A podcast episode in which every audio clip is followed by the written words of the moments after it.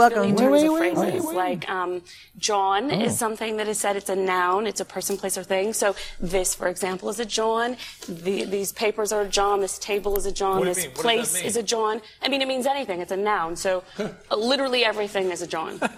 It would- A it- jawn? a jawn, yeah. Spell it. J W N. jawn. jawn. Okay, A jawn. jawn. All right. Yes. Very good. We're learning lots of stuff. Uh, So I would be able to say that's a lovely jawn you're wearing. You would. Okay. And you could also say of me. You could say, "Who's that jawn in the jawn?" Ho ho. That blows him in the air. That's not John or you John. Welcome to. Did you have something else to? No. Can I do the? You can do it now. Wait, one more thing. Wait, no. wait. No, okay. Go ahead. Just say one Let's make. Thing. fucking with you.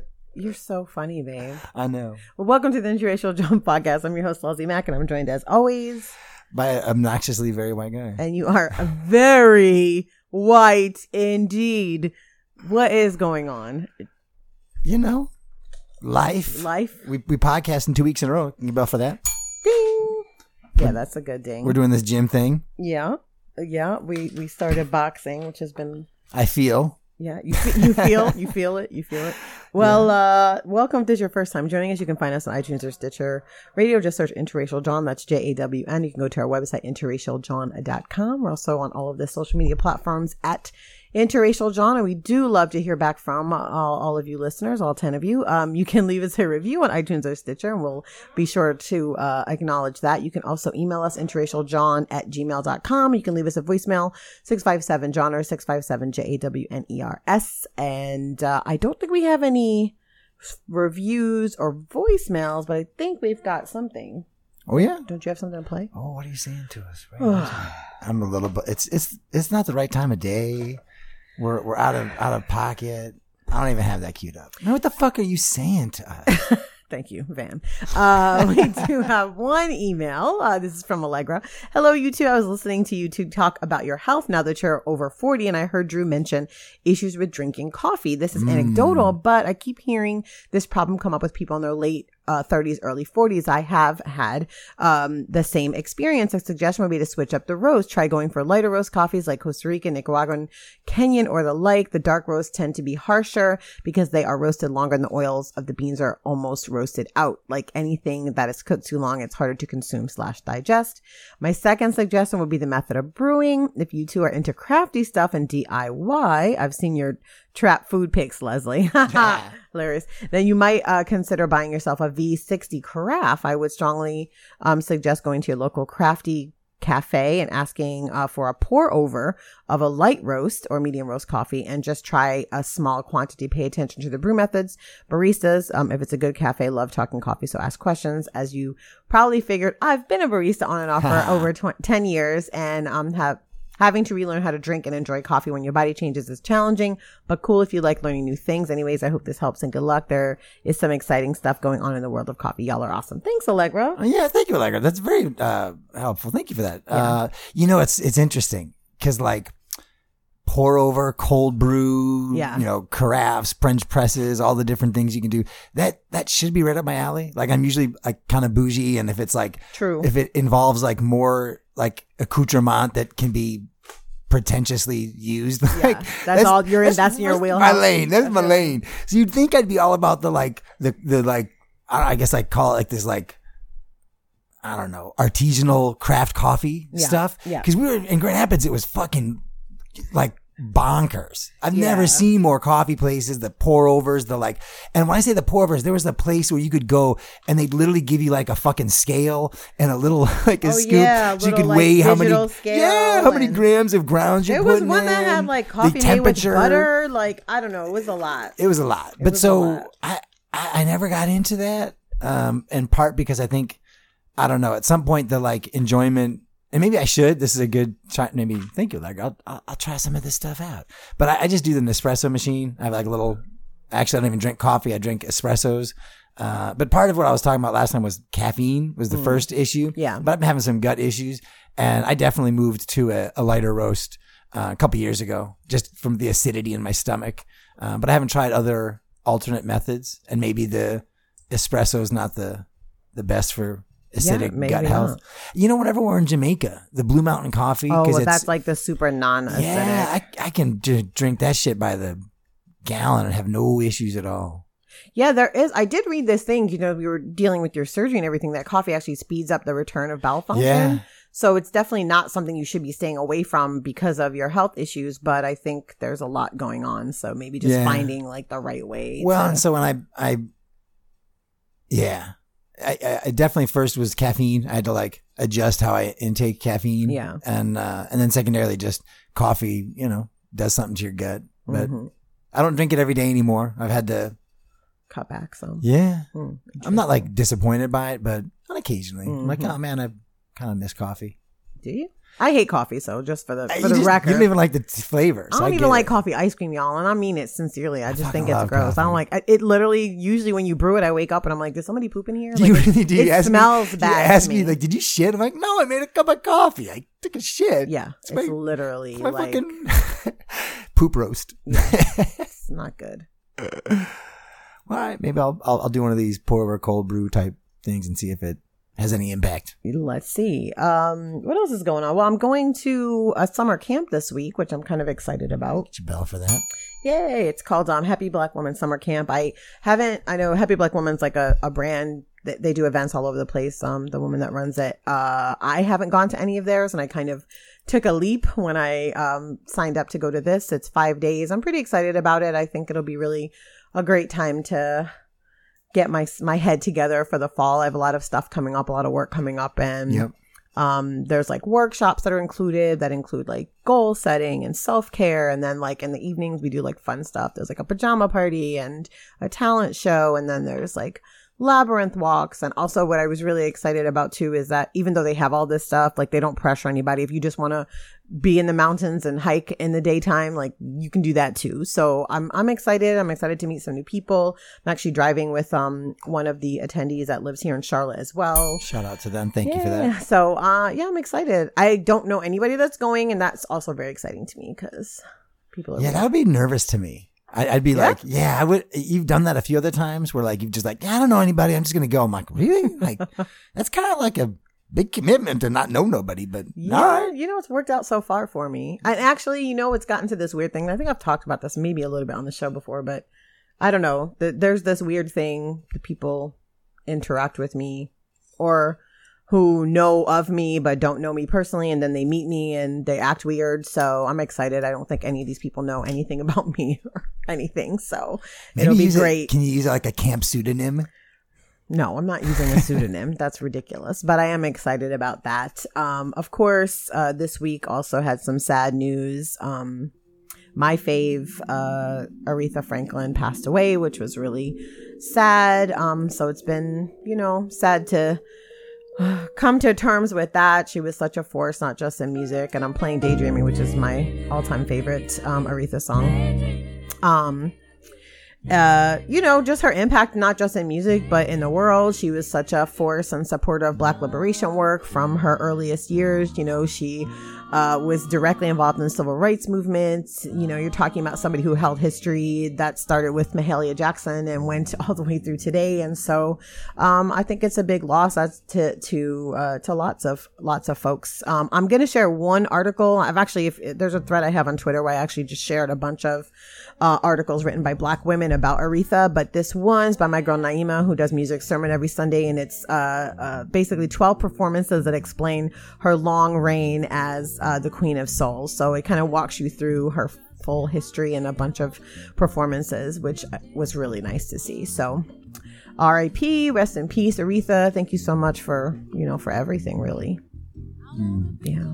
Yeah, and I I appreciate you sharing only uh, black women's opinions and takes. Yeah, I just, you know, I was interested to hear what they had to say, especially black women that live in Detroit, live in Michigan. I think she has such a cultural impact there um, on on the scene and uh, was so still involved. She didn't, she she still lived in Detroit. I just think she just never, she just went hard for the D. So I appreciated that also. So shout out to her. What do you got going on? Ah, you know, like we said, we're we're doing this boxing thing. That's been kind of a something. Yeah, it, it has been something. Muscles that are like, the fuck are you doing? What are you What are you doing?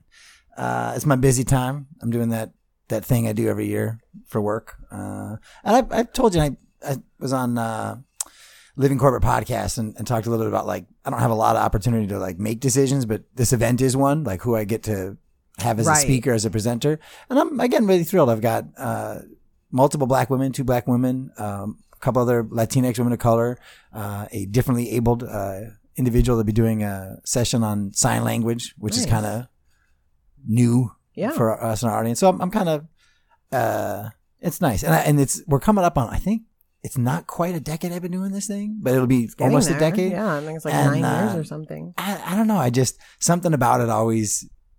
It's like I don't say it's our baby, but we built it together. Yeah. And uh, I remember pitching it, and the boss was like, "That's the dumbest thing I've ever heard. No one's gonna go to it. That's stupid. uh, don't do it. No one's gonna do that." And then the the the boss above that, uh, a boss, ultimately said, "Well, I believe in you, but I don't believe in this project."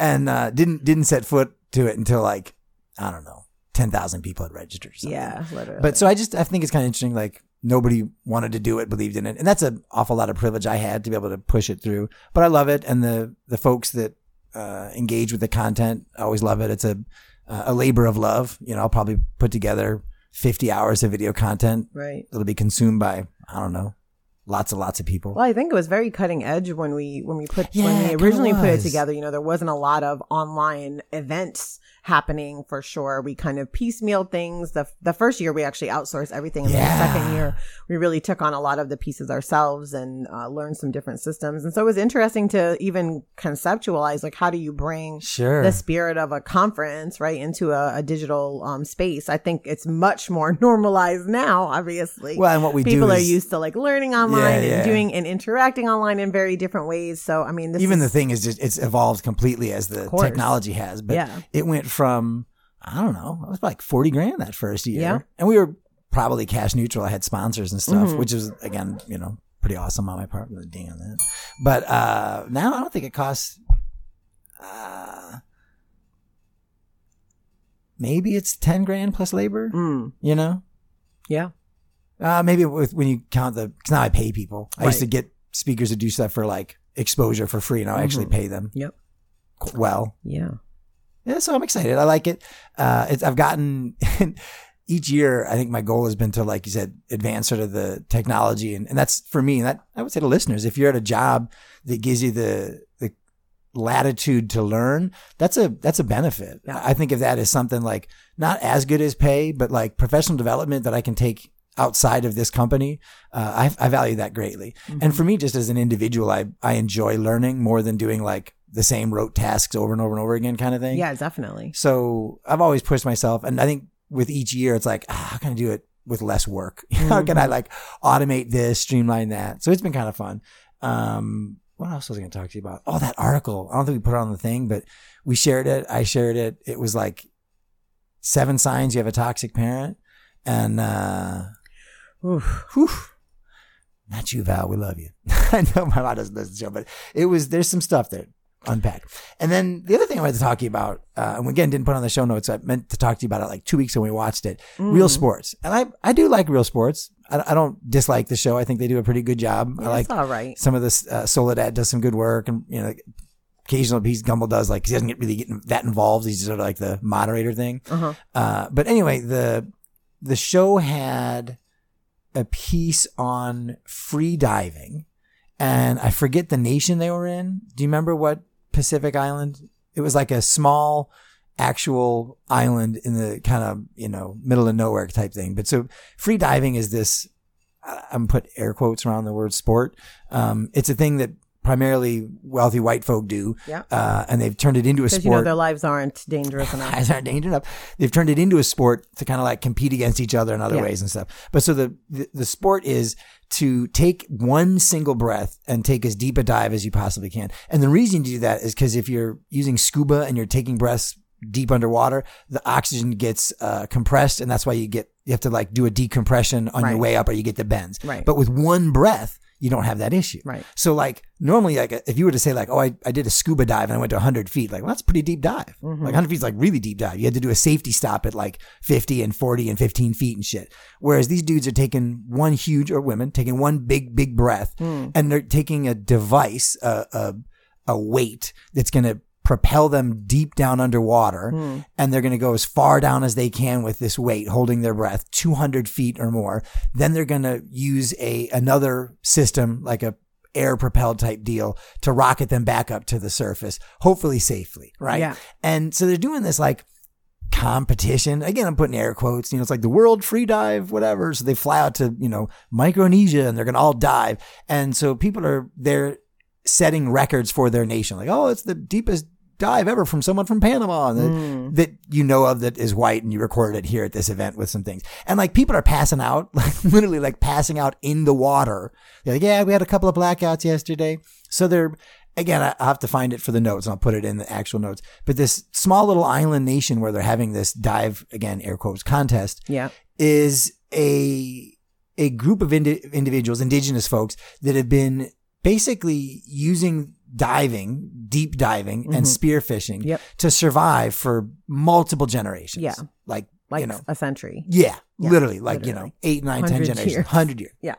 And they're like some diving motherfuckers. like, so this dive dude's like, well, we're doing the competition. We're hearing these people. We hear about these folks that dive for a living. Let me go hang out with them, check them out. And then, you know what? Let's bring the equipment. Let's do a, a fucking test thingamabobber. So they get like the 12 best divers from this village. They bring it out there.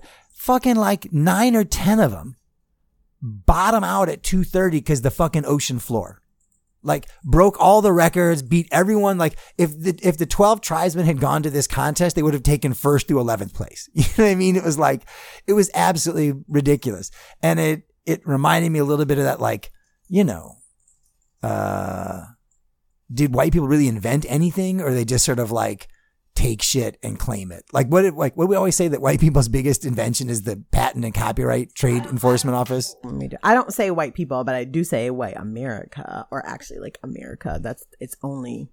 Well, I, I, I. I'd, I'd, I'd, I'd expand that to westernized, you know, westernized I don't. white I don't know the details of how they do patents in other countries, so Uh, well, they have. I can't very similar to that. Oh, okay. similar. I don't know anything about all that, but I do know that here in these here United States, that for sure, the patent office is the most American and probably the only, the and definitely from, in my opinion, the only white invention because you know they had to figure out a way to legally steal people's intellectual property. So Yeah. But so, yeah, like, you know, all these people claiming they're the, the best diver from this place, this place, that place. But here's a group of people that they can't afford to fly to your competitions. They're never going to go to your fucking things. They're not going to have sponsors from fucking, you know, and, but these white people are getting sponsors. Like they, there's, there's an ad, like a TAG Heuer watch in outdoor magazine with a fucking world free diving, whatever. But like, are you really world? Are you though? I don't know. And they didn't, they didn't get farther into it, but I thought it was very interesting. Yeah, I think it was the thing that was interesting is like the um the piece went into like the physiological like you know kind of like the Sherpas in um Tibet Yeah, yep. that these um these uh, indigenous the folks had Gallbladder? yeah their gallbladder had adjusted so that this is why they were able to free dive so easily um because it's a way of life and they had like literally when they were filming like little kids just Yeah, like this yeah, is just part of how they how they grow up and so um what was what was interesting was when um this dude came and like had them like they had this quote I- I'll put quote like they had a world record of free diving and then like the first um fisherman that dove in from the indigenous folks that went down blew it out of the water Yeah. so it go th- the thing that was interesting to me is this notion of like world record like Exactly. we only have like the only yardstick is like when white people do shit That's exactly what I, I was getting at, Yeah. driving at, you know? Yeah. Yeah. And it's, So. it's crazy that, that this was made a, a sport and it's been monetized and, you know, call it gentrified. But these folks, it's been a way of life. And, and I would say like, uh, almost sadder, like pin on the, on the story is that the, the folks that from this village fish on the uh, sea floor. They catch all kinds of different things, but then sell it at market and buy like lesser quality fish to feed their family. Yeah So they're not even like fishing like it's a it's a capitalistic commercial like thing, but it's like it's just the whole thing was weird. But the weird other part was I was like, because I said to you, I was like, oh, well, if they're making money off of these dives, like maybe these indigenous folks can start like sending people. And then they actually address that in the piece. And the, the local folks were like, nah, they don't tell us when they're holding them. They, they don't let us, um, you know, compete Yep. and all of this stuff. So they're excluding them from this because they know that they'll literally be blown out of the water. None, of- none of these white folks will win again. And they have like sponsors and all of this shit. It's like guarantee you- disturbing to me. I guarantee you, if there was, let's just go fast forward 20 years Yeah. and, and hypothetically assume and pretend and hope that some indi- uh, individuals from this village are now at the, the top of the free dive podiums, right? Mm-hmm. There'll be some sort of like, uh, gallbladder test. Your gallbladder can't be bigger than this. There'll be a gallbladder fucking like, you know what I mean? They'll find a way to differentiate an other these individuals and say, well, you're not really part of the competition because your gallbladder's too big. It's, it's a unnatural enhancement despite the fact that you've been, you know, living this way for centuries. Mm. And they'll find a way to exclude them. The same way that they talked about Serena having additional testosterone when she was quote unquote, uh, pre- not, when she was pregnant and competing. Like that, that was some sort of advantage. Like, fuck out of here. Yeah, definitely like not. Yeah. They'll, they'll keep them away as long as they can. And then once the, the entry is Mm-hmm. Then in, it'll be like, oh, they'll this find a way to deal. invalid, invalidate not just them. invalidate them. I think it'll become a like, it just, they'll, they'll lose interest in it all of a sudden because they can't win. It won't be important anymore. Or it'll be something like, well, now the thing that matters is free dives on all seven continents and Yes. oceans. And Oh you, you know what I mean? It'll be something you like, hit it right on the head. That's really- literally what it'll be. yeah. It'll be like you have to do it on a mountain or some shit yeah. that you know you have to be rich and sponsored to to partake in. Anyways, well, I know we were trying to have a, a quick show, and I, I think we've gone long. Let's, we have, but that was coming on. before. The news is come on. ah, we're gonna see you in a couple weeks. I'm so excited. Yeah, that's great. I got lipstick on. I got lipstick on. so, uh, 1968 created the ultimate anti-sport sport. Okay. Uh, in the summer of 1968, Jared Kass was working at a camp for high school students in Massachusetts. He decided to teach the kids his dorm a game that he'd learned at Amherst College when he was a student. I remember I was just running and leaping for a pass at the frisbee, said Kass, who's now a professor of psychology at Lesley University in Boston. And I jumped up in the air and I had one of these moments of just sheer synchron, syn- synchrony where the disc just made it right into my hand at the perfect moment. I didn't know that we were creating a game that was going to go on to have a life of its own. But that's exactly what happened. Where's uh, where's our friend Kenny? Yeah, I know. I, I did this for you, Kenny. Too. 50 years later, millions of people play Ultimate, Yikes. as it's known these days in college, amateur, and professional leagues. Wait a minute, there's a professional Ultimate League? Oh yeah, for sure. around the world. The game combines elements of soccer, basketball, and football. Instead of a ball, of course, players use a flying disc gliding through the air. The players aren't allowed to run with the disc, so each team tries to score by passing the disc across a field until they reach the end zone. But in some ways, Ultimate is not like other team sports. The game has a kind of honor system called the spirit of the game. Spirit of the game. And you can trace that way back to the counterculture of 1968 when the players started out officiating the games themselves. At that summer camp in Massachusetts, Jared Kass says the games got intense. Players jostling for the disc. They were looking to him to be the referee. But Kass didn't want to be a figure of authority. Mm. At the time, he was suspicious of authority figures of all kinds. My own sort of internal processing of what was wrong with competitive sports and what was wrong with society sort of coalesced, he said. I don't know why that's what I thought I sounded like, but that's his voice. And I said to no man, I am not going to be the referee here. You guys have to call the fouls on yourself. When the summer ended, Kass went on to his senior year of college and didn't think about the frisbee game again for decades. Story came to light years later in the book Ultimate, the first four decades. But the game made a big impression on one of the kids from the summer camp. He took it back to home to Jersey, where he started playing with his friends and creating a rule book. That kid was Joel Silver, the Hollywood producer who's better known for his work on blockbuster movies like 48 Hours, Lethal Weapon, and Die Hard. Really? Mm-hmm. We owe Ultimate to the Joel Silver. Director of Die Hard. Yeah. it It's funny. So Silver was on the student council at Columbia High School in Maplewood, New Jersey. Pe- you may or may not know this, uh, but Columbia High School is one of the like top ranked high schools in the country, has been for decades. Um, I think Zach In- Braff went there. In things or in Ultimate? Uh, not in, in ultimate, in all things. Okay. It's one of those like super elite public schools. Um, I have a bunch of friends that went Makes there. sense, Joel Silver. Um, uh, yeah, like Zach Braff went there. A bunch of other like super famous people went there as well. Actually, a lot of famous people and a lot of Olympians also came, came out of there. But, um, and Maplewood is like so, so, so wealthy. Uh, but it, apparently Columbia High School had what became the first game of ultimate, uh, uh, between the student council and the staff, uh, the school newspaper staff. I just thought it was interesting to think through like how things evolve. And like, I, I didn't know this history of ultimate, but I know it's very widespread. People play all over the place. Um, I know it's like a super white sport, but just thinking that it came through a high school, I thought was really interesting and from a summer camp because I don't think it's ever positioned that way, that it's like youth driven. Um, most of the people I know that played are like older dudes for the most part that like picked it up in college and then like kept playing it.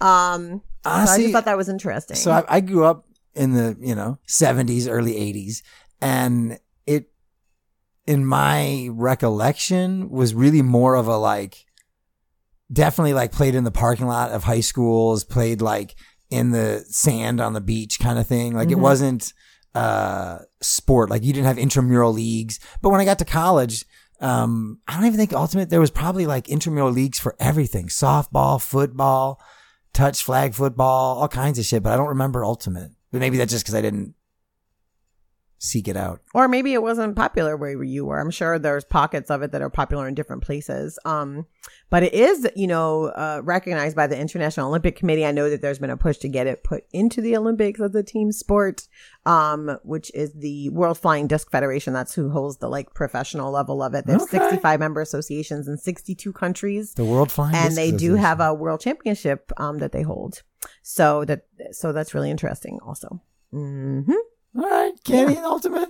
canyon ultimate Uh, we have a, a disc golf course outside our home, like literally like quarter mile away, walking distance. yeah And uh, I have a couple frisbees. I'm gonna have to actually try it out. yeah so um Is that me? no that's me i just declined it uh so this is uh just a trigger warning right now i want to talk about two stories that um involve uh, sexual abuse of children and just kind of a general conversation around this. Two stories that came out this week. One, I'm sure most people have heard. The Catholic priest abused a thousand children in Pennsylvania. Report says. Um, this is just one more, uh, you know, quote unquote sex scandal uh, within uh, the Catholic Church. And I've been really thinking about this. Uh, for those who don't know, I was raised Catholic. Uh, my grandmother was Catholic. I, you know, went through all of the the various things. I have my confirmation, my communion, uh, you know, all the things. And uh, Drew, you also were raised Catholic. Yep. And so it's been interesting, not interesting, but uh, you know, I've really been thinking about the the weight of these um I wouldn't even call them revelations, but these truths that have come out um to folks that are Catholic, um, and this is not people that are within the system of of Catholicism, but practicing Catholics, uh, folks that that believe in in this faith and what what this does to your faith. Um, I uh, I read a Twitter thread yesterday of a woman who was at church and had this really emotional exchange between the priest who was um, talking about uh, one of the things that has allowed these situations to occur is that there has been a systemic over the decades um, decrease of power within lay lay leadership within Catholicism and that it's it's just taken away a check and balance that used to be significant in the context of uh, the life of a congregation. I'm sorry, I'm make sure I understand. You're meaning a decrease in lay and an and a concentration of power in the diocese. Correct. Okay. And um, so this is a priest talking about this and about how, you know, in his opinion, for change to come to the faith, it's going to be a radical lay led, you know, movement. And uh, a gentleman, an older gentleman, um, the priest said this was part of his homily. He sat down and as he sat down, um, an older gentleman in the congregation stood up and said, how like with tears rolling down his face. And and you know she she said it was really emotional. As soon as he got up it was emotional. This is this is a very unusual thing to have happen in a catholic service generally speaking. Um that's that's not it's not a call and response type of uh, religion. Um and so uh, it made me just start thinking about you know, how do you reconcile this if this is your faith belief structure? And I think this is something to think about in the context of lots of other institutions that folks believe in, whether it's educational systems, whether it's academia, whether it's, you know, media systems, whether it's whatever, whatever institution that you have put your faith, trust, and, um, you know, and support behind when they fail you, what, what do you do with that? You know, where, where do you go? And I, I've just been really thinking about it. You know, I know, you know, as a Black Unitarian Universalist, we've been as a group, uh, Black Lives Matter, you've been confronting white supremacy within our faith, and most of it came out of us being pretty close to just washing our hands of it completely. And I, suspect that there are lots of Catholics who have done the same and probably even more. I do know that there has been a um, a call. I think like thirteen thousand um, Catholic religious professionals and lay leaders have uh, called for the um, all bishops in the United States to resign um, as a way of uh, attempting to start start something different, um, especially in the structure of power. I don't know how how far that's going to get. I know that they are taking their cue from um, Chilean Catholics who made the same demand when a similar um, story came out there, and all 34 of their bishops resigned at once um, based on on that demand. Um, I don't know. I just think it's really difficult, and obviously, you know, this is a horrible abuse of power um, on so many levels. And I think that that's, I think, what hurts the most, which is that it's not just the perpetrators of this abuse that um, are at fault, but this is abuse that could have been stopped.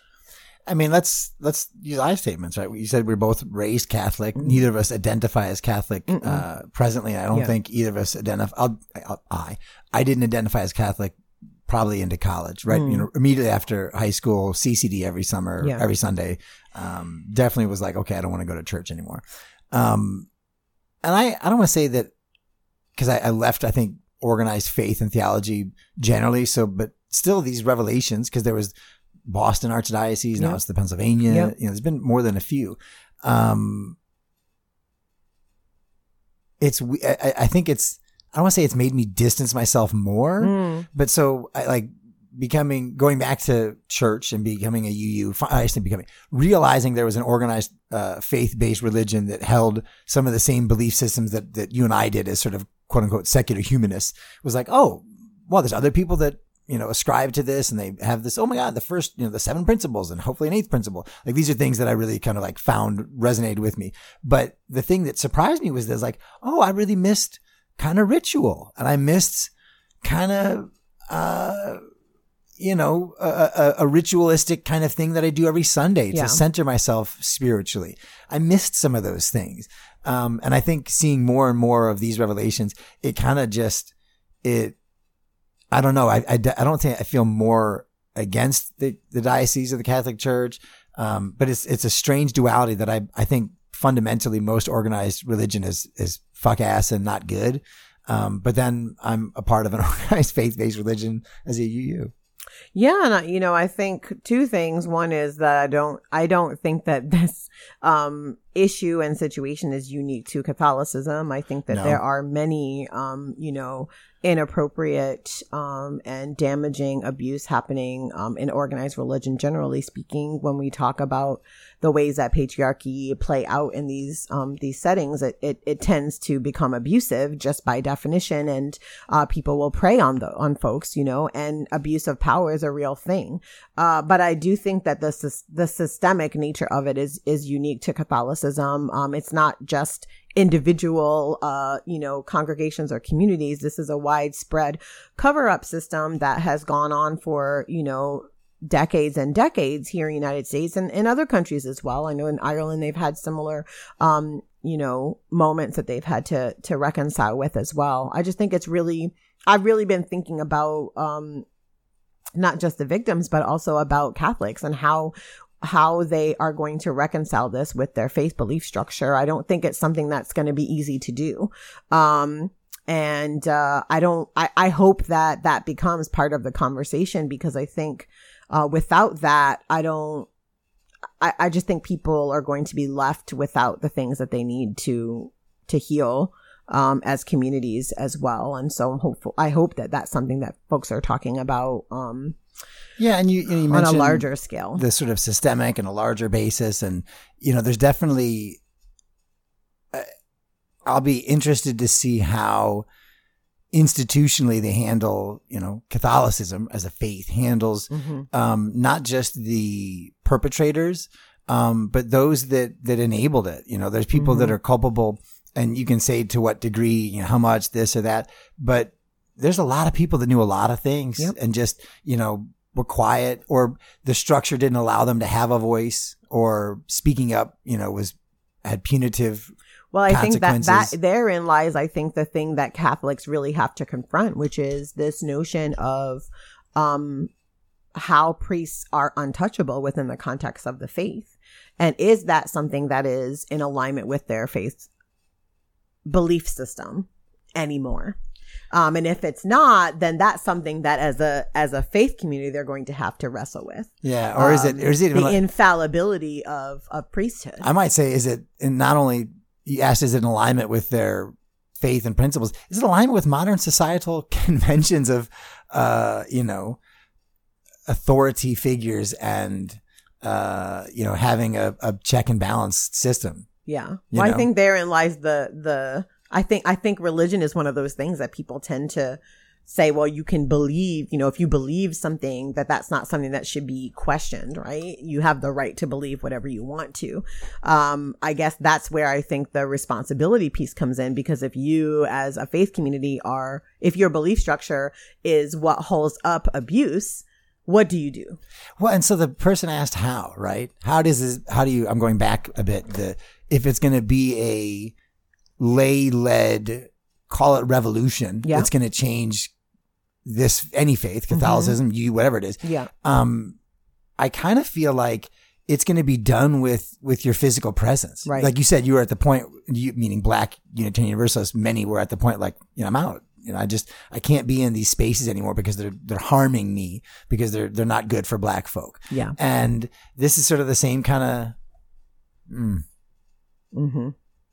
Yeah, if people, Yeah. if people voted with their bodies and they just Mhm. didn't go to that church, if they started saying, well, which church is this and what oversight does it have and what sort of, is there a check and balance and how do, how do we know about this person or that person? Because they're, they're handling important things like our kids' minds and stuff. Um, but do you have that choice with the Catholic Church? There's only so many and churches. I, and, I, and I think that that's that's you know that's where I feel like the structure itself is going to have to change in such a fundamental way, and I think it has to change for lots of reasons, not just because this community will need it to change for healing to take place, but also because, quite frankly. Religions die all the goddamn time. And, um, you know, when you talk about, uh, structure within, I, I just know me growing up, like some of the best high schools in plenty of communities we lived in were Catholic high Yeah, schools, and now Philly, for you, sure. you see it's nothing but closed Catholic schools because nobody wants to send their children into environments that would be yeah, detrimental Arch. Archbishop Ryan was a big, it still is a big school. And I wonder, you're probably right. You could look at their attendance. So I, I I think those are the things that I think that they, they have to grapple with. And I, I only mention in this context because I think a lot of times, um, th- those, you know, kind of, uh, additional, um, repercussions to, to, uh, these abuse, um, action, abusive actions by people tend to not be talked about too much. And then the other thing that came up was the Hotchkiss School, which is a boarding school in Connecticut, uh, had their uh, sexual misconduct report come out. They had an independent report that was done. Um, you know, uh, for, those who have been listening to this show for a while, I went to a boarding school. Emma Willard school and we had a similar, um, situation, uh, and report that came out about my school, things that went on when I was there, before I was there, after I left there. Um, and it's been really, honestly, it's just been one school after another, these same revelations. And I, I bring it up in the context of the Catholic school because, uh, the Catholic scandal, because I think that there is a direct correlation in terms of Agreed. this. Um, Insulation. it, it, isolation and, and, and, uh, power structure that continually, um, abuses, uh, abuses of power are allowed to take place. Um, you know, this report I thought was really good, mostly because it was independent. It was not, the school was not, uh, it wasn't done by lawyers. Um, you know, uh, uh, that work for the school, which gives them a specific, you know, uh, way of talking about it and uh, motivation. Um, and so this this was a pretty detailed and scathing report. Um, I don't want to go into the details, but it is just like I said, it's just a, you know, one uh, says that the grim account accounting follows a similar pattern at schools like the Emma Willard School and Choate Rosemary Hall, which have released detailed reports of wrongdoing. Activists and lawyers who represent victims of this kind of abuse have said such public accountings are crucial to protecting students going forward and getting some justice for those harmed in the past. And I just think that all of the conversations that I've seen happening are always around like specific personnel, specific mm. individuals, mm. specific and and not enough interrogation of the systems themselves. I one of the things that really came out as I confronted this stuff that happened to Emma Willard when I was there, and, and to be to be uh, honest, none nothing happened directly to me, but certainly to friends of mine, to people that I knew, um, and there was a general atmosphere of just like this was normal behavior, Yeah. and not just that it was normal behavior, but there was more, m- much more, I think, dangerously. There was this very um palpable uh culture that was like what happens here stays here. We don't tell your parents anything. You don't tell your parents anything. We handle everything here. And this notion of like, nah, what happens up here doesn't have anything to do with your parents. It was most definitely framed as a like, okay, you're more mature than your peers at home, so you can handle these things. But we're still talking about 13 to 17 year olds and, and in our case, girls that, um, were in no position to be so cut off from their, um, parents and also being told to not Yeah. share anything that happened there with their parents. You know, it's interesting you say you bring that point up. I hadn't thought of this analysis in this way, but uh, whenever you had talked about high school and your experiences and just you know the student bodies and all these sort of things, this you're more mature and you know what stays here goes here, whatever. There were very many open relationships between students at the at the campus. Yeah. And I don't I'm not saying anything about it being LGBT, just call it a relationship between students. That's not allowed at almost any other high school. And it's a boarding high school. You know, What like do you mean? People can't be in relationships in high um, school? Not don't not in true. not no, not in relationships. I'm talking like you all had people that were like staying the night in each other's dorms overnight and stuff. Sure. And that I think I don't know. I just think that's that that always struck me as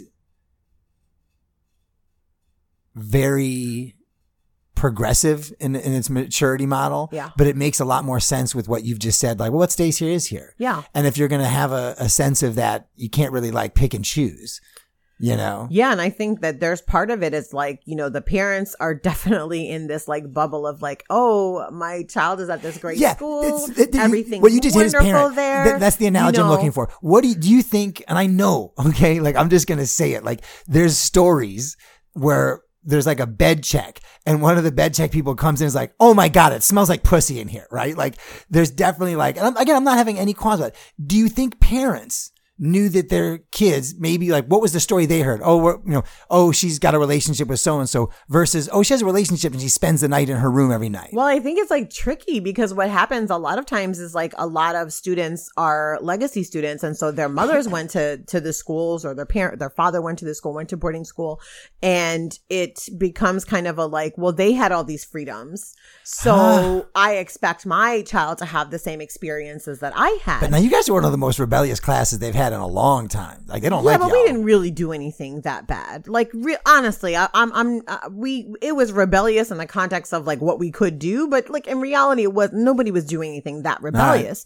But I, I think that, yeah, I just think that they're they're this level of like just confronting what's okay to put on children and what isn't. And I think that those are the types of conversations that I would like to see come out of all of these school reports because it can't just be, oh, let's take a account of what happened. Let's, you know, uh, do some more education because even the education I've seen happening is very like stranger danger focused and very like, you know, I don't think it interrogates the structure Well, at all. And the the sim, you, know, you put these two the Catholic school and the Hotchkiss school together, uh, and there's obvious obvious similarities, but the sort of pass the trash mentality and capability that as a as a you know innocuous uh, not uh, uh, uh, insular unit the Catholic diocese and these private schools can do. Yep. Right. Like the individual that, that abused someone at your school went on to get jobs at multiple other schools and abuse multiple other young women.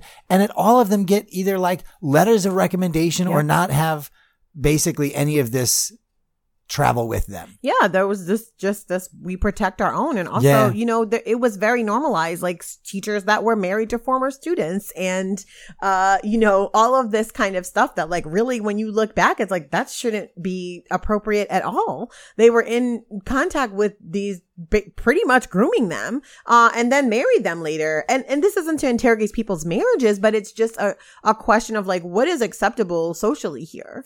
What what does this culture accept as normal and normalize? And it's it seems super normal when you're in it. I, I can say from myself, like it seemed super normal for people to be literally having relationships with our teachers, even though we were teenagers, because it was like, oh, we can handle it. Or it was definitely built as like, oh, that girl is the problem. Like it, it was very like just unhealthy. And those are the things that I don't think have ever been interrogated. They continue to not be, even as uh, alumni push for, for differences to be made. Uh, the, the structure still upholds this, you know, I would say, um, you know, inappropriate, uh, level of autonomy for, for these young people. So, And I maybe don't there's, know. there's another word in there, like assumed autonomy. Because Yeah. it's not just that they're giving it. it's like, oh, we're going to, you know, we're going to push it on you yeah. in, in some ways in the wrong way. Uh, let's move on. So this article uh, I hadn't read, but it says uh, it's like having a target on our back. Hmm. Black Italians face surge of racism let loose by Matteo Salvini. Yeah. Uh, so is Matteo something the new uh, arm of the new? Uh, I think he's a new deputy prime minister there, I want to say. But um, yeah, uh, No, I'll read human, the article. hum- well, I can read a little piece of it if you want. Yeah, I read it. Uh, human rights groups and uh, opposition politicians, including former Prime Minister Matteo Renzi, say a wave of violence has been fueled by Lega leader Matteo Salvini, whose xenophobic rhetoric has give, has been given a more powerful platform since he took over as deputy prime minister and interior minister in Italy's new government. Um, So the, the white nationalism, xenophobia that is uh, started in with Brexit and Europe, I Yep. shouldn't started, but we've been hearing more Yep. about because of Brexit in Europe. Is also now uh, happened in uh, Italian uh, parliamentary elections, right? hmm Absolutely. It's happening all over Europe. Uh, we're seeing it. And I think it's, it, this article is really interesting. It talks to several black, um, black this- Italians where they talk about, you know, I thought if I was educated, if I had a good job, I was safe. And it's really not true at all. You know, they, they realize now that they're, they're in danger. And there's this other thing that I think is so similar to what we are seeing here in this country. Listen to the rhetoric; it's identical. Salvini says he's only against illegal immigrants Yeah. who he views as dangerous and a drain on Italians, uh, Italy's resources. Opponents say his rhetoric has unleashed. Yeah, that's, that's the same thing. Same illegal thing. Mm-hmm. immigrants drain on resources. Yeah, the uh, this young woman, uh, Michelle Francine Ngonmo, who is a 30 year citizen of Cameroonian descent, she said she was racially abused while riding her bike um, to the supermarket one afternoon. Uh, unprovoked, a woman in her 50s began hurling uh, abuse at her, calling her a bastard Negro and telling her to go back to her own country. She's lived in Italy for 20 years. She runs Milan's Afro Fashion Week event. And she said that uh, there's always been an element of racism towards black people in Italy, but that racists seem to have been to be, have been dramatically emboldened by the new government. Quote, before it was, I'm racist, but I don't want my neighbor to know I'm racist because they'll judge me. Now with the new government, they think they have the right to be racist. So I actually put this on here because I thought this, literally, it's just like the same, same, same everywhere.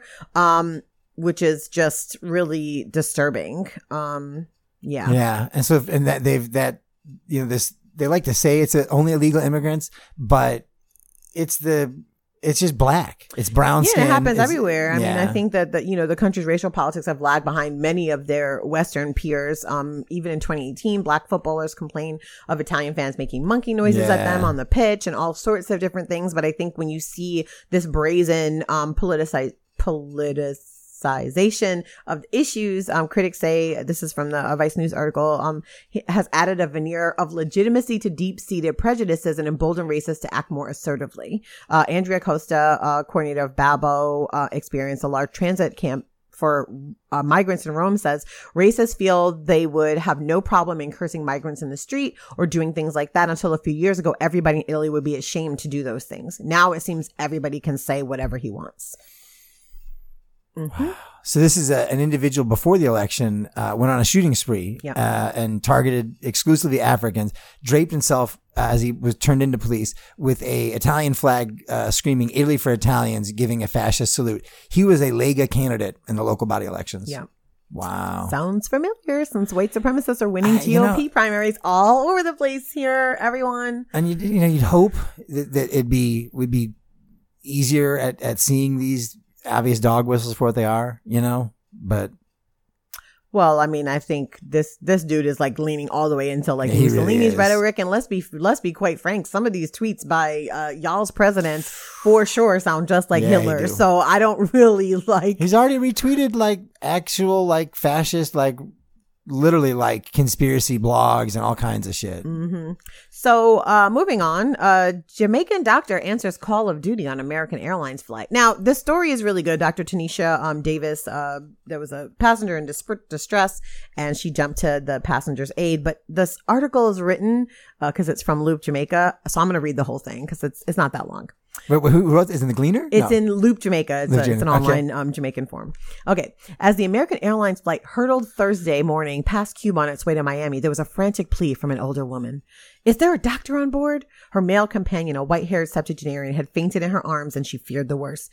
Is there a doctor on board? She asked again, louder this time. The flight attendants registered the note of warning in her voice and scuttled over quickly. A 30 something year old lady was the first to come over. She admitted that she wasn't a doctor but was proficient in first aid and CPR. She asked for a plastic bag and immediately a scandal bag was uh, was handed to her. For those who don't know, Is it a vomit bag? no, it's it's just a plastic bag, but we call it scandal bags. It's like the reg- the plastic bag you get at the store, but in Jamaica it's called a scandal bag. Okay. Scandal. Anyways, uh, the passengers were now very concerned. The man was clearly in distress, and then a quiet, unassuming young woman with mocha skin and sharp, delicate features appeared. She was wearing a Bob Marley jumpsuit with red, green, and gold stripes emblazoned on the arm, and with a shock of kinky black hair on her head like a halo, she appeared like an angel sent from on high. This is the greatest article best. description she immediately took charge of the situation, asking for a blood pressure cuff to ascertain the man's blood pressure and ordered the attendants to get an oxygen tank to assist with the man's breathing. We are close to Cuba, but we cannot land and we are at least an hour from Miami, a flight attendant said. Passengers began, heads began to swizzle. No one wanted to be part of a bona fide medical emergency at 20,000 feet, but the good doctor, Dr. Tanisha Davis, was unperturbed. She checked him thoroughly with the assistance of his wife and was able to stabilize his blood pressure after realizing that it was low. Then she administered aspirin. She sat with the couple the remainder of the flight, chatting with them about fainting spells, the importance of being hydrated given the searing temperature this summer, and the danger of salt-free diet, putting them at ease with a warm smile and a great bedside manner. For the duration of the flight, a female attendant would check with Dr. Davis every so often to give the doctor an update on her own two-year-old who she had abandoned to answer the call of duty. I was just doing what the situation demanded. I'm a doctor specializing in internal medicine, she humbly told Loop reporter uh, Claude Mills after the situation had been calmed and fears assuaged. Internal, uh, blah, blah, blah. The passengers on flight AA 2370 and the elderly couple in seats 27A and 27B were grateful that she just happened to be on the flight that fate- fateful morning. So shout out to you, Dr. Davis. And I just thought that description of her was just perfection. Yeah. I love that they were like, she was on point, medical, but then the description of her, she came in with a glowing halo of beautiful, like an angel on high. Like, that's really good. So good. That's really good. Good on, good on you, Loop drink. Anyways, I thought that was a good story. That is a very good story. Yeah. Where, uh, where are they flying? Uh, to Miami, I think, Okay. or to New York, maybe. But I think they landed in Miami. All right, good for them. So uh, I'm going to do the TLDR. One of the largest banks issued an alarming warning that Earth is running out of resources to sustain life. Yeah. So uh, HSBC uh, issued a, a warning based on uh, some research from the Global Footprint Network about uh, resources we consume and need and what uh, we're is there and available to us. And they call it the Earth Overshoot Day, and it was uh, August one. Yep. So August first, we had uh, just seven months into the year had consumed enough shit. Yep. Uh, well, we had consumed We- a what, what we need a Yeah, year's a worth. year's worth now, in comparison, 1970, we overshot Earth's resources by only two days. It fell on December 29th in 1970. Yeah, 30, 40 So you years. think of this, it's been pushed up by almost five months since then.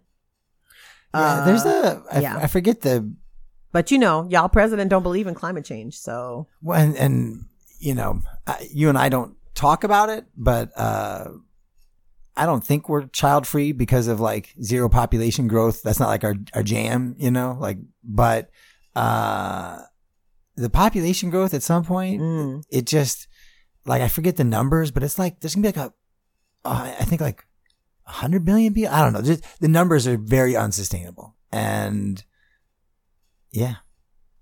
So Yeah. there, and more people is always consuming more shit, making more greenhouse gases, more more and more, More all and more. the things. So uh, I just thought it was interesting the concept of like just because capitalism is taking note, I think it's really interesting. And it also makes me and you know, I'm not much of a conspiracy theorist, but all of this new like all these rich people trying to like clone get into space and this space shit, like low key, I think it's in response to this and like they're hearing things that we regular schmegula ass people don't hear. Well, I think there's. I, I saw an article. It might have been also on Vice about uh, rare earth metals, Mm. and and there's some locations that you know, eighty percent. I think it's China Mm. control a, a very large percentage of rare earth metals that are used in silicone, semiconductor, all sorts of like really technical stuff.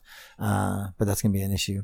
Yeah, so I saw this article I thought was interesting. I actually saw it this morning, so I just added it to the notes, which is why hospitals are getting into the real estate business. And I was like, why are they? Well, you know, we lived in uh, Grand Rapids, and they own fucking. They call it Medical Mile. Yeah. they own a, an entire section of downtown, Mhm. and uh, my hospital stay was uh, at the Pineville campus, and I call it a campus Yeah. because it's, you know, a campus. Uh-huh. They they got buildings. They're they're constructing more shit now. So why are they getting into real estate? Well, this is more than just real estate. They're actually getting into the housing business. Uh, a body of evidence points to a link between living in areas of concentrated poverty and health. It's something doctors at Nationwide Children's Hospital were seeing firsthand. This is in um, in Cleveland, I believe. Oh no, Columbus. Sorry, in Ohio. Uh, Dr. Kelly Kelleher says it's remarkably frustrating as a physician to see patients over and over again from these very high risk communities, houses that are falling apart, plumbing problems, mold, rat infestation, violence. You see 25 kids a day and maybe two thirds of them are in desperate straits. Um, the impact on kids goes beyond toxic living conditions like mold and lead. The stress of living with violence and trauma, racial segregation, and unstable living conditions leads to something researchers call the neighborhood effect. Uh, children are affected by their neighborhood. Kids get trapped inside their apartments. There's a lot of violence outside and then they watch TV all the time. They overeat. They have asthma. Uh, by providing children safe and stable housing and reducing blight in the neighborhood, Kelleher says the hospital hopes to help prevent many health conditions caused by harmful phys- physical and socioeconomic environments. Um, so this actually, unbeknownst, I didn't know this, but it's a national trend. It's happening um, across the country. Similar projects are being done in Seattle, Boston, Atlanta, and New York, among others. Um, and it's the at Boston Medical Center. They're doing a housing initiative, and it's interesting that the, this is one model where a hospital is literally owning and operating housing in partnership with other housing entities. Um, in Columbus, the hospital-led partnership built built 58 affordable housing units, renovated 71 homes, built 15 new homes, and gave out 149 home improvement grants between 2008 and 2018. With additional grants, that also built a 58 unit housing development um, combined with office space. And so it's uh, the traditional fee for service model where hos- hospitals are reimbursed for each procedure is losing popularity. Instead, states are um, starting to give health organizations lump sum money to manage someone in a population. And so the in- this incentivizes them to invest in preventative care. And one way is to give them a healthier place to live. Uh, Nationwide Children's Hospital runs an accountable care organization that covers 300,000 of Ohio's children on Medicaid. Um, so they see, they they're, see, they're outsourcing the Medicaid, and to Yep. get the better fucking margins, Yep. they're literally having to do preventative medicine. Now and specifically housing, and they mentioned racial segregation. Yep.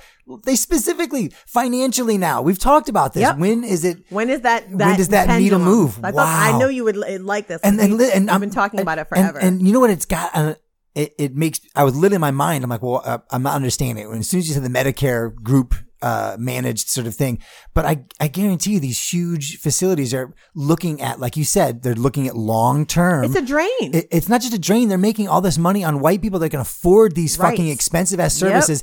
And then these folks, they've got to be able to, to take care of at whatever margin they can. Right. So they've, they've literally found racial segregation. That fucking blows my mind. Yeah, yep. The Co- the Columbus project cost more than twenty two million dollars.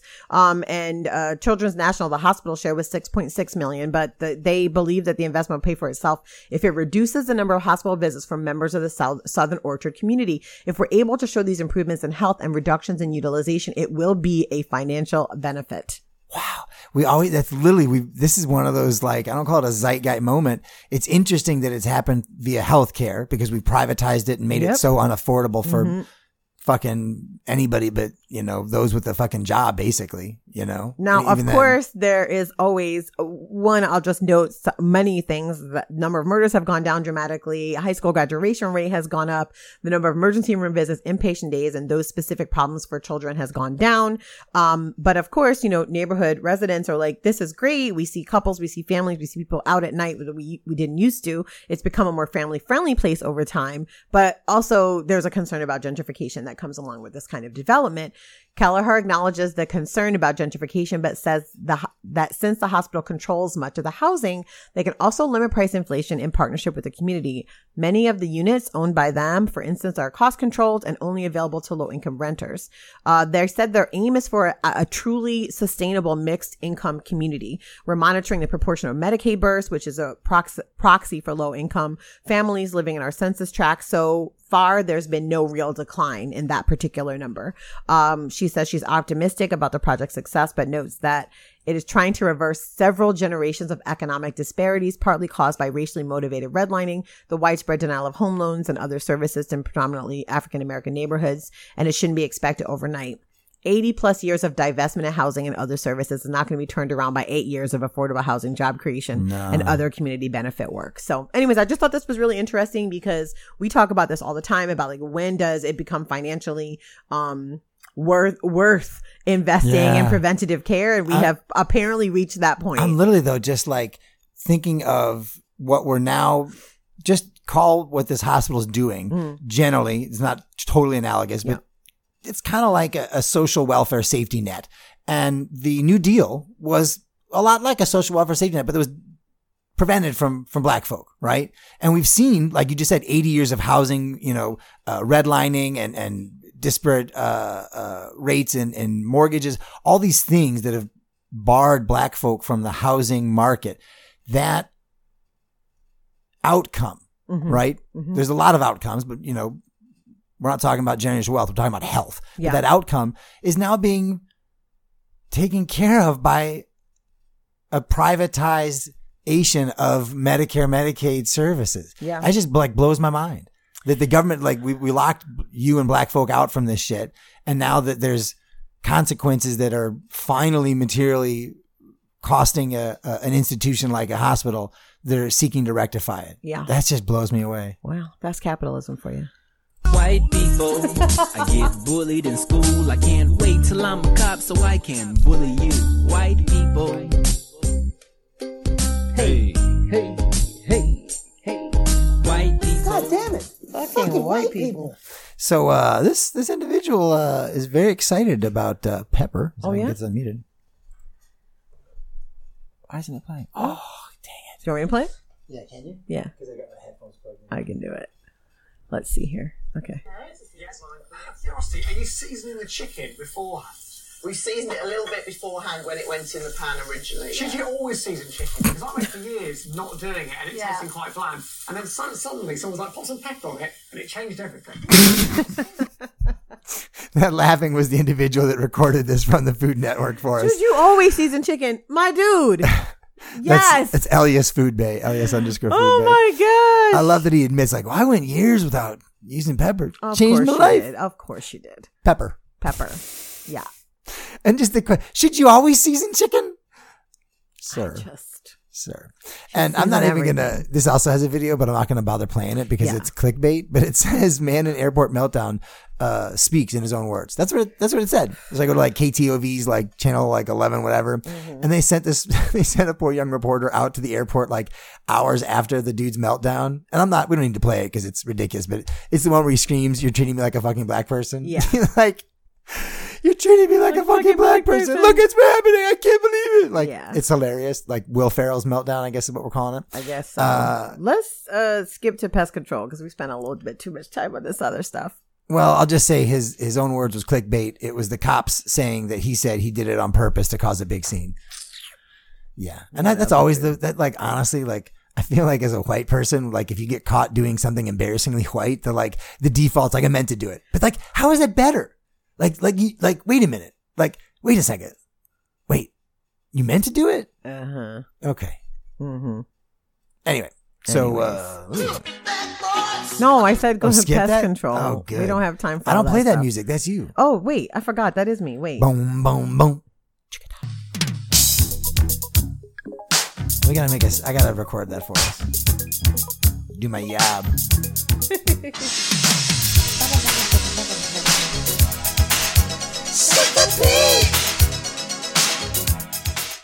Okay, so I wanted to talk about this. I'm only going to do one of these two stories. So I'm going to do one about this goat. So, rogue goat may have helped dozens of farm animals escape. Some people may remember we did a episode we talked about a woke ass cow. Right. And now we have an extremely woke goat. Woke uh, Dozen, uh, his name is Fred. Dozens of goats and sheep brought for slaughter escaped a New Jersey livestock auction Wednesday night, and the facility's manager believes another goat who had bolted to freedom more than a year ago helped them make their getaway.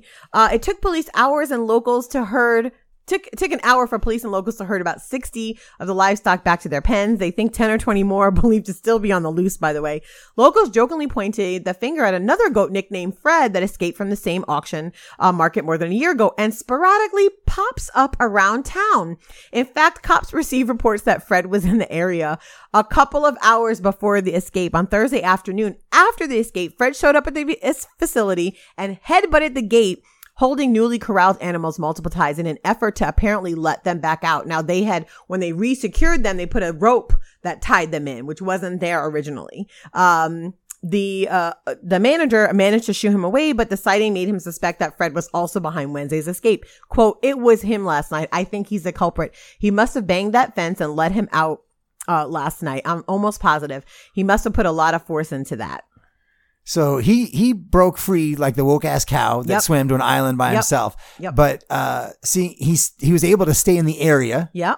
manages He's escape just out for a in year. the streets just There's- being there- a goat. There's a picture of him in like a parking lot, just Yo, like hoofing it around. chilling. Yeah, he's got like a, a beard and everything. Fred goatee. the goat. And so he sees some of his his his brethren. Yep. No no goat left behind. No goat left behind. He wasn't Yeah, playing. no he- goats free till we're all free. headbutted- He knew the Yeah. gate wasn't tied originally because usually I guess they weren't normally tied, and he just headbutted Smacked it, it open. and opened it and let them all out. And look, ten to twenty of them are still out there. So look at you, Fred. Shout out. New Jersey's got a population of goats now. I fucking love it, dude. Woke Oh, goat. woke goat. That's right. Woke goat. Um. Uh, lastly, we should talk about like TV, movie, all that stuff we're watching. I am watching iZombie, which I think has been on for quite a few years, but I didn't get to watch it, so I'm watching it. I think I'm in season two. I'm really enjoying it. Um, it's based on a graphic novel um series, and I'm enjoying it. It's kind of campy and Is she fun. still a medical examiner that eats brains or whatever? Yep. Okay. Absolutely. Crime That's solving and crime solving and all that. And we also been watching Castle Rock. How have you been enjoying that? Oh, I do. I like it. Yeah. It's definitely been good. I think it's um The dude that played Pennywise, which Yeah, you know, I was listening to uh Bi- one of the Skarsgård. I can't remember which one. I think it's Bill. Um, I ha- have been listening to Podcast Fandom's review of uh, Castle Rock, their their uh, recap, and one of the things they mentioned is that so many of the people on the show have been in other Stephen King um pieces, um, which I think is really interesting. Hmm. So like that guy was in it. Uh, Sissy Spacek obviously was in Carrie. Like if you go through a lot of these main characters have been in other Stephen King productions Yeah. of different sorts, which I think adds like another layer because it, it's sort of, to me, it's kind of like an anthology of Stephen King's Little bit. world. A lot of stuff overlaps. Like some of it takes place at Shawshank, all of these different things. Um, and so, yes, I think it, it's pretty interesting. I, I like basically where it's going, Mhm. and I excuse me, I like the actors in it. And Yeah. they, uh, I think they're doing a pretty good job. Mhm. Um, who's the Sissy Spacek? Uh, not Sissy. Is it Sissy Spacek? No, Sissy Spacek is the, the The mom. mom. on there. Who, who plays the, the the boyfriend, new husband? Oh, um, I think it's Sam? Scott. Scott. What's his name? Glenn? No, that's not his. Well, name. whoever he is, I like that guy. He's doing a good job.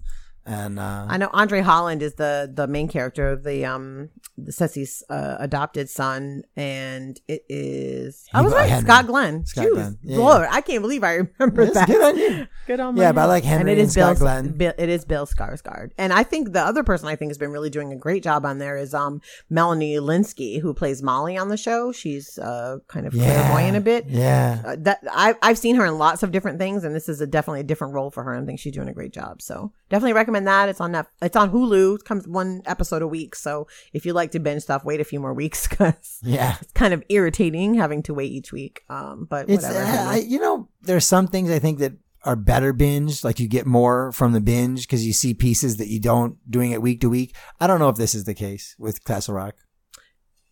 That it's- What? it's- it- that there are some products I think are better viewed in a binge because you can pick up subtle things from episode to episode that you wouldn't remember over the course of 15 weeks in, a, in a, se- a season. But I don't think Castle Rock's one of those. Yeah, because I also the things take place in a very short period of time, so I feel like, and there's also like this, like they do some flashback stuff too. Yeah. Um, so it's interesting, but we'll, I don't, I don't know what's going on, but I'm interested. To We, I need some new movies. We, I feel like I haven't seen much good movies. Hmm, I don't know if they. Well, it's coming up to fall, so there'll probably be some new stuff out soon. Yeah. Mm-hmm. Okay. I think that's Yeah. it. That's it. Yeah. Nothing. That's it. That's it. What, you got anything else? Good night, everyone. High five.